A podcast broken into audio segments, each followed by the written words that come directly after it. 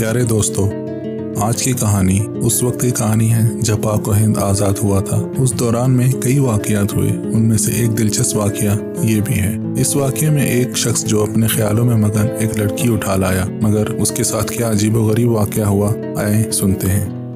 اپنے اس چینل کو سبسکرائب کر لیں تاکہ مزید نئی اور دلچسپ کہانیاں سن سکیں۔ شکریہ۔ یہ ان دنوں کا واقعہ ہے۔ جب مشرقی اور مغربی پنجاب میں قتل و غارت گری اور لوٹ مار کا بازار گرم تھا، کئی دن سے دھار بارش ہو رہی تھی۔ وہ آگ جو انجنوں سے نہ بجھ سکی تھی، اس بارش نے چند ہی گھنٹوں میں ٹھنڈی کر دی تھی۔ لیکن جانوں پر باقاعدہ حملے ہو رہے تھے اور جوان لڑکیوں کی عصمت بدستور غیر محفوظ تھی۔ ہٹے گٹے نوجوان لڑکوں کی ٹولیاں باہر نکلتی تھیں اور ادھر ادھر چھاپے مار کر ڈری دبکی اور سہمی ہوئی لڑکیاں اٹھا کر لے جاتی تھیں۔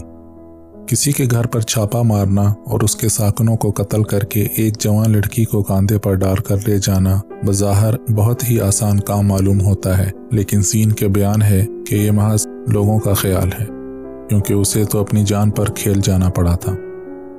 اس سے پہلے کہ میں آپ کو سین کا بیان کردہ واقعہ سناؤں، مناسب معلوم ہوتا ہے کہ اس سے آپ کا تعارف کرا دوں۔ سین ایک معمولی جسمانی اور ذہنی ساختہ آدمی ہے۔ مفت کے مال سے اس کو اتنی ہی دلچسپی ہے جتنی عام انسانوں کو ہوتی ہے۔ لیکن مال مفت سے اس کا سلوک کے دل بے رحم کا سا نہیں تھا۔ پھر بھی وہ ایک عجیب و غریب ٹریجڈی کا باس بن گیا، جس کا علم اسے بہت دیر میں ہوا۔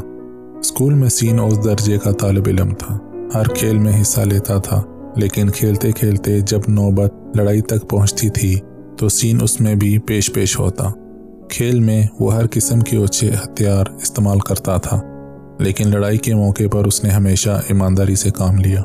مصوری سے سین کو بچپن سے ہی دلچسپی تھی، لیکن کالج میں داخل ہونے کے ایک سال بعد ہی اس نے کچھ ایسا پلٹا کھایا کہ تعلیم کو خیر بات کہہ کر سائیکلوں کی دکان کھول لی۔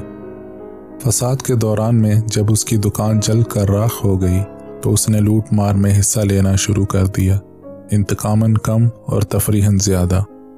چنانچہ اسی دوران میں اس کے ساتھ یہ عجیب و غریب واقعہ پیش آیا جو اس کہانی کا موضوع ہے۔ اس نے مجھ سے کہا موسلا دھار بارش ہو رہی تھی۔ منو پانی برس رہا تھا۔ میں نے اپنی زندگی میں اتنی تیز اور تند بارش کبھی نہیں دیکھی تھی۔ میں اپنے گھر کی برساتی میں بیٹھا، سگریٹ پی رہا تھا۔ میرے سامنے لوٹے ہوئے مال کا ایک ڈھیر پڑا تھا۔ بے شمار چیزیں تھیں، مگر مجھے ان میں کوئی دلچسپی نہ تھی۔ میری دکان جل گئی تھی۔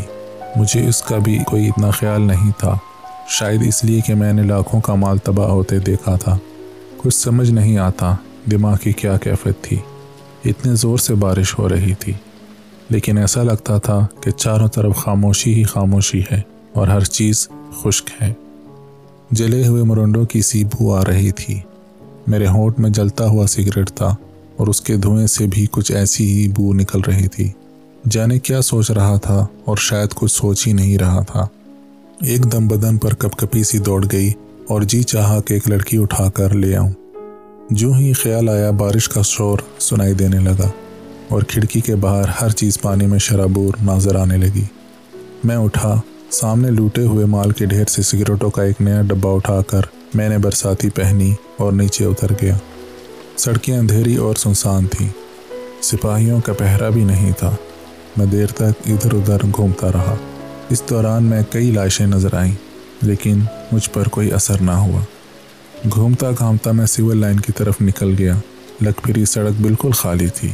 جہاں جہاں بجری اکھڑی ہوئی تھی، وہاں بارش جھاگ بن کر اڑ رہی تھی۔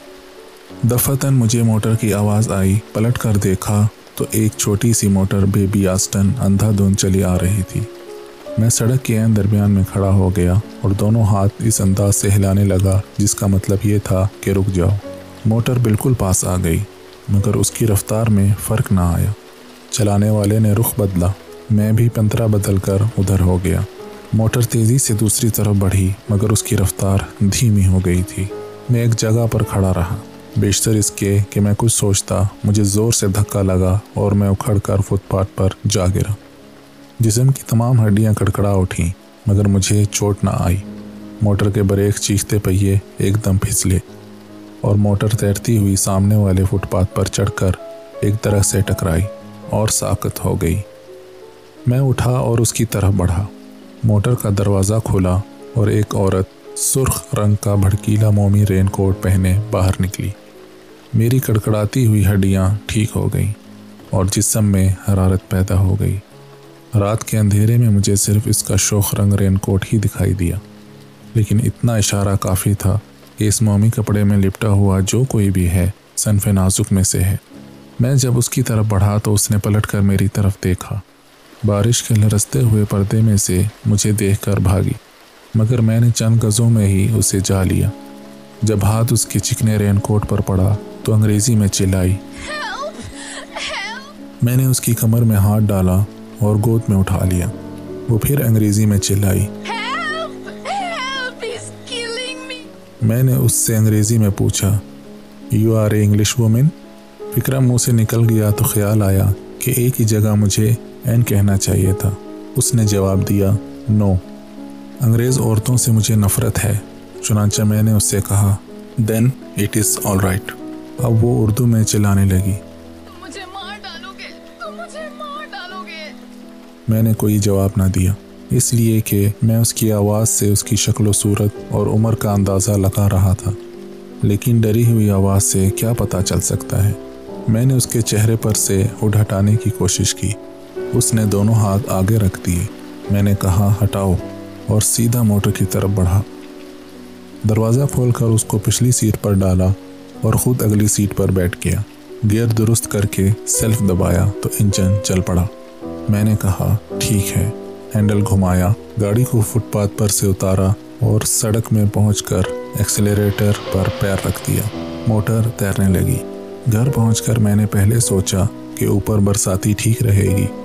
لیکن اس خیال سے کہ لونڈیا کو اوپر لے جانے میں جھک جھک کرنی پڑے گی۔ اس لیے میں نے نوکر سے کہا کہ دیوان خانہ کھول دو۔ اس نے دیوان خانہ کھولا تو میں نے اسے گھپ اندھیرے میں ہی صوفے پر ڈالا۔ سارا رستہ خاموش رہی تھی، لیکن صوفے پر گرتے ہی چلانے لگی۔ ڈونٹ کل می ڈونٹ کل می پلیز مجھے ذرا شاعری سوچی۔ I don't kill you I don't kill you darling وہ رونے لگی۔ میں نے نوکر سے کہا، چلے جاؤ۔ وہ چلا گیا۔ میں نے جیب سے دیا سلائی نکالی۔ ایک ایک کر کے ساری تیلیاں نکال لی مگر ایک بھی نہ سلگی۔ اس لیے کہ بارش میں ان کا مسالہ بالکل فالودہ ہو گیا تھا۔ بجلی کا کرنٹ کئی دنوں سے غائب تھا۔ اوپر برساتی میں لوٹے ہوئے مال کے ڈھیر میں کئی بیٹریاں پڑی تھیں۔ لیکن میں نے کہا، اندھیرے میں ہی ٹھیک ہے، مجھے کون سی فوٹوگرافی کرنی ہے؟ چنانچہ برساتی اتار کر میں نے ایک طرف پھینک دی اور اس سے کہا لائیے میں آپ کا رین کوٹ اتار دوں۔ میں نیچے صوفے کی جانب جھکا، لیکن وہ غائب تھی۔ میں بالکل نہ گھبرایا، اس لیے کہ دروازہ نوکر نے باہر سے بند کر دیا تھا۔ گھپ اندھیرے میں ادھر ادھر میں نے اسے تلاش کرنا شروع کیا۔ تھوڑی دیر کے بعد ہم دونوں ایک دوسرے کے ساتھ بھیڑ گئے اور تپائی کے ساتھ ٹکرا کر گر پڑے۔ فرش پر لیٹے ہی لیٹے میں نے اس کی طرف ہاتھ بڑھایا، جو گردن پر جا پڑا۔ وہ چیخی، میں نے کہا، چیختی کیوں ہو؟ میں تمہیں ماروں گا نہیں۔ اس نے پھر سسکیاں لینا شروع کر دی۔ شاید اس کا پیٹ ہی تھا جس پر میرا ہاتھ پڑا۔ وہ دوہری ہو گئی۔ میں نے جیسا بھی من پڑا اس کے رین کوٹ کے بٹن کھولنے شروع کر دیے۔ مومی کپڑا بھی کچھ عجیب ہوتا ہے، جیسے بوڑھے گوشت میں چکنی چکنی جھریاں پڑی ہوں۔ وہ روتی رہی اور ادھر ادھر لپٹ کر مزاحمت کرتی رہی۔ لیکن میں نے پورے بٹن کھول دیے۔ اس دوران میں مجھے معلوم ہوا کہ وہ ساڑی پہنے تھی۔ میں نے کہا، یہ تو ٹھیک رہا۔ چنانچہ میں نے ذرا معاملہ دیکھا۔ خاصی سڈول پنڈلی تھی، جس کے ساتھ میرا ہاتھ لگا۔ وہ تڑپ کر ایک طرف ہٹ گئی۔ میں پہلے ذرا یوں ہی سلسلہ کر رہا تھا۔ پنڈلی کے ساتھ جب میرا ہاتھ لگا، تو بدن میں چار سو چالیس کا واٹ پیدا ہو گئے۔ لیکن میں نے فوراً ہی بریک لگا دیے کہ سہج پکے سو میٹھا ہوئے۔ چنانچہ میں نے شاعری شروع کر دی۔ ڈارلنگ، میں تمہیں یہاں قتل کرنے کے لیے نہیں لایا۔ ڈرو نہیں، یہاں تم زیادہ محفوظ ہو۔ جانا چاہو تو چلی جاؤ، لیکن باہر لوگ درندوں کی طرح چیر پھاڑ دیں گے۔ جب تک یہ فساد ہیں، تم میرے ساتھ رہنا۔ تم پڑھی لکھی لڑکی ہو۔ میں نہیں چاہتا کہ تم گواروں کے چنگل میں پھنس جاؤ۔ اس نے سسکیاں لیتے ہوئے کہا یو ڈونٹ کل می میں نے فوراً کہا نو سر وہ ہنس پڑی۔ مجھے فوراً ہی خیال آیا کہ عورت کو سر نہیں کہا کرتے۔ بہت خفت ہوئی، لیکن اس کے ہنس پڑنے سے مجھے کچھ حوصلہ ہو گیا۔ میں نے کہا، معاملہ پٹا سمجھو۔ چنانچہ میں بھی ہنس پڑا۔ ڈارلنگ میری انگریزی کمزور ہے۔ تھوڑی دیر خاموش رہنے کے بعد اس نے مجھ سے پوچھا، اگر تم مجھے مارنا نہیں چاہتے، تو یہاں کیوں لائے ہو؟ سوال بڑا بے ڈھب تھا۔ میں نے جواب سوچنا شروع کیا، لیکن تیار نہ ہوا۔ میں نے کہا، جو منہ میں آئے کہہ دو۔ میں تمہیں مارنا بالکل نہیں چاہتا، اس لیے کہ مجھے یہ کام بالکل اچھا نہیں لگتا۔ تو میں یہاں کیوں لایا ہوں؟ اس کا جواب یہ ہے کہ میں اکیلا تھا۔ وہ بولی، تمہارا نوکر تمہارے پاس رہتا ہے۔ میں نے بے سوچے سمجھے جواب دیا، اس کا کیا ہے؟ وہ تو نوکر ہے۔ وہ خاموش ہو گئی۔ میرے دماغ میں نیکی کے خیال آنے لگے۔ میں نے کہا، ہٹاؤ۔ چنانچہ اٹھ کر اسے کہا، تم جانا چاہتی ہو؟ تو چلی جاؤ، اٹھو۔ میں نے اس کا ہاتھ پکڑا۔ وہ اٹھ کھڑی ہوئی۔ ایک دم مجھے اس کی پنڈلی کا خیال آ گیا اور میں نے زور سے اس کو اپنے سینے کے ساتھ چمٹا لیا۔ اس کی گرم گرم سانسیں میری تھوڑی کے نیچے گھس گئیں۔ میں نے اپنے ہونٹ اس کے ہونٹوں پر جما دیے۔ وہ لرزنے لگی۔ میں نے کہا، ڈارلنگ، ڈرو نہیں۔ میں تمہیں ماروں گا نہیں۔ چھوڑ دو مجھے۔ اس کی آواز میں عجیب و غریب قسم کی کپ کپاہٹ تھی۔ میں نے اسے اپنی گرفت سے علیحدہ کر دیا، لیکن فوراً ہی اپنے بازو میں اٹھا لیا۔ سڑک پر اسے اٹھاتے وقت مجھے محسوس نہیں ہوا تھا، لیکن اس وقت میں نے محسوس کیا کہ اس کے کولوں کا گوشت بہت ہی نرم تھا۔ ایک بات مجھے اور بھی معلوم ہوئی، وہ یہ کہ اس کے ہاتھ میں ایک چھوٹا سا بیگ تھا۔ میں نے اسے صوفے پر لٹا دیا اور بیگ اس کے ہاتھ سے لے لیا۔ اگر اس میں کوئی قیمتی چیز ہے تو یقین رکھو یہاں بالکل محفوظ رہے گی۔ بلکہ چاہو تو میں بھی تمہیں کچھ دے سکتا ہوں۔ وہ بولی، مجھے کچھ نہیں چاہیے۔ لیکن مجھے چاہیے اس نے پوچھا، کیا؟ میں نے جواب دیا، تم. وہ خاموش ہو گئی۔ میں فرش پر بیٹھ کر اس کی پنڈلی سہلانے لگا۔ وہ کانپ اٹھی، لیکن میں ہاتھ پھیرتا رہا۔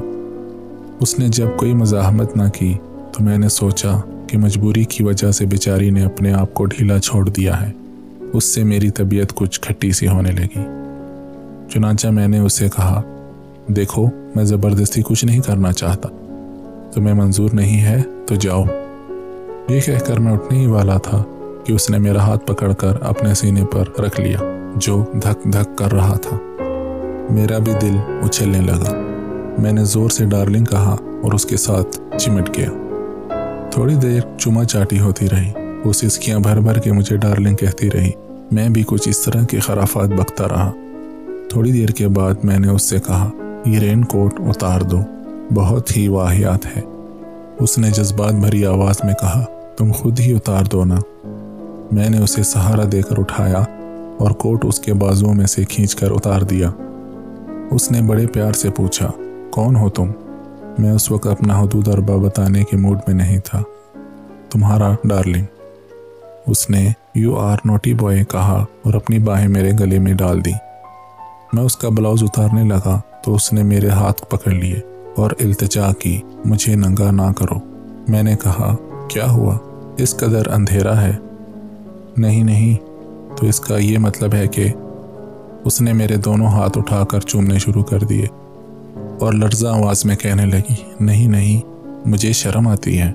عجیب ہی سی بات تھی، لیکن میں نے کہا، چلو ہٹاؤ، چھوڑو بلاؤز کو۔ آہستہ آہستہ سب ٹھیک ہو جائے گا۔ میں کچھ دیر خاموش رہا تو اس نے تری ہوئی آواز میں پوچھا، تم ناراض تو نہیں ہو گئے؟ مجھے کچھ معلوم ہی نہیں تھا کہ میں ناراض ہوں یا کیا کہوں۔ چنانچہ میں نے اس سے کہا، نہیں، ناراض ہونے کی کیا بات ہے؟ تم بلاؤز نہیں اتارنا چاہتی ہو؟ نہ اتارو۔ لیکن اس سے آگے کہتے ہوئے مجھے شرم آ گئی۔ لیکن ذرا گول کر کے میں نے کہا، لیکن کچھ تو ہونا چاہیے۔ میرا مطلب ہے، ساڑی اتار دو۔ مجھے ڈر لگتا ہے۔ یہ کہتے ہوئے اس کا حلق سوکھ گیا۔ میں نے بڑے پیار سے کہا، کس سے ڈر لگتا ہے؟ اسی سے۔ اسی سے۔ اور اس نے بلک بلک کر رونا شروع کر دیا۔ میں نے اسے تسلی دی۔ کہ ڈرنے کی وجہ کوئی بھی نہیں، میں تمہیں تکلیف نہیں دوں گا۔ لیکن اگر تمہیں واقعی ڈر لگتا ہے، تو جانے دو۔ دو تین دن یہاں رہو۔ جب میری طرف سے تمہیں پورا اطمینان ہو جائے، تو پھر صحیح۔ اس نے روتے روتے کہا، نہیں نہیں۔ اور اپنا سر میری رانوں پر رکھ دیا۔ میں اس کی بالوں میں کنگی کرنے لگا۔ تھوڑی ہی دیر بعد میں اس نے رونا بند کر دیا اور سوکھی سوکھی ہچکیاں لینے لگی۔ پھر زور سے مجھے اپنے ساتھ بھینچ لیا اور شدت کے ساتھ کانپنے لگی۔ میں نے اسے صوفے پر سے اٹھا کر فرش پر بٹھا دیا اور کمرے میں دفتر روشنی کی لکیریں تیر گئیں۔ دروازے پر دستک ہوئی۔ میں نے پوچھا، کون ہے؟ نوکر کی آواز آئی۔ لالٹین لے لیجیے۔ میں نے کہا اچھا۔ لیکن اس نے آواز بھینچ کر خوف زدہ لہجے میں کہا، نہیں نہیں۔ میں نے کہا، کیا حرچ ہے؟ ایک طرف نیچی کر کے رکھ دوں گا۔ چنانچہ میں نے اٹھ کر لالٹین لی اور دروازہ اندر سے بند کر دیا۔ اتنی دیر کے بعد روشنی دیکھی تھی، اس لیے آنکھیں چندے آ گئیں۔ وہ اٹھ کر ایک کونے میں کھڑی ہو گئی تھی۔ میں نے کہا، بھائی، اتنا بھی کیا ہے؟ تھوڑی دیر روشنی میں بیٹھ کر باتیں کرتے ہیں۔ جب تم کو ہوگی تو اسے گل کر دیں گے۔ چنانچہ میں لالٹین ہاتھ میں لیے اس کی طرف بڑھا۔ اس نے ساڑی کا پلو سرکا کر دونوں ہاتھوں سے چہرہ ڈھانپ لیا۔ میں نے کہا، تم بھی عجیب و غریب لڑکی ہو، اپنے دولہے سے بھی پردہ؟ یہ کہہ کر میں سمجھنے لگا کہ وہ میری دلہن ہے اور میں اس کا دولہا۔ چنانچہ اسی تصور کے تحت میں نے اس سے کہا، اگر ضد ہی کرنی ہے تو بھائی کر لو۔ ہمیں آپ کی ہر ادا قبول ہے۔ ایک زور کا دھماکہ ہوا۔ وہ میرے ساتھ چمٹ گئی۔ کہیں بم پھٹا تھا۔ میں نے اس کو دلاسا دیا۔ ڈرو نہیں، معمولی بات ہے۔ ایک دم مجھے خیال آیا، جیسے میں نے اس کے چہرے کی جھلک دیکھی تھی۔ چنانچہ اس کو دونوں کندھوں سے پکڑ کر میں ایک دم پیچھے ہٹ گیا۔ میں بیان نہیں کر سکتا، میں نے کیا دیکھا؟ بہت ہی بھیانک صورت۔ گال اندر دھنسے ہوئے، جن پر گاڑا میک اپ تھپا تھا۔ کئی جگہوں پر سے اس کی کئی تہیں بارش کی وجہ سے اتری ہوئی تھی اور نیچے سے اصلی جلد نکل آئی تھی، جیسے کئی زخموں پر سے پھاہے اتر گئے ہیں۔ خزاب لگے خشک اور بے جان بال جن کی سفید جڑیں دانت دکھا رہی تھیں اور سب سے عجیب و غریب چیز مومی پھول تھے، جو اس نے اس کان سے اس کان تک ماتھے کے ساتھ ساتھ بالوں میں اڑائے ہوئے تھے۔ میں دیر تک اس کو دیکھتا رہا، وہ بالکل ساکت کھڑی رہی۔ میرے ہوش حواس گم ہو گئے۔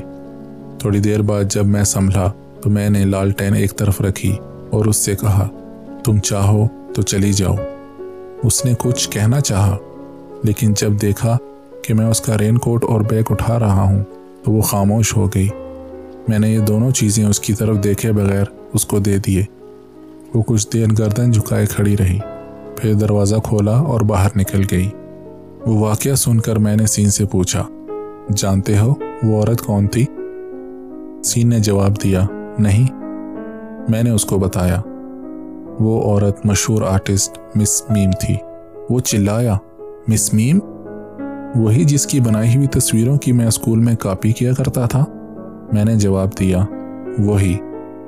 ایک آرٹ کالج کی پرنسپل تھی، جہاں وہ لڑکیوں کو صرف عورتوں اور پھولوں کی تصویر کشی سکھاتی تھی۔ مردوں سے اسے سخت نفرت تھی۔ یہ سن کر سین کچھ سوچنے لگا، مگر ایک دم چونکا۔ کہاں ہے آج کل؟ میں نے مسکرا کر جواب دیا، آسمان پر۔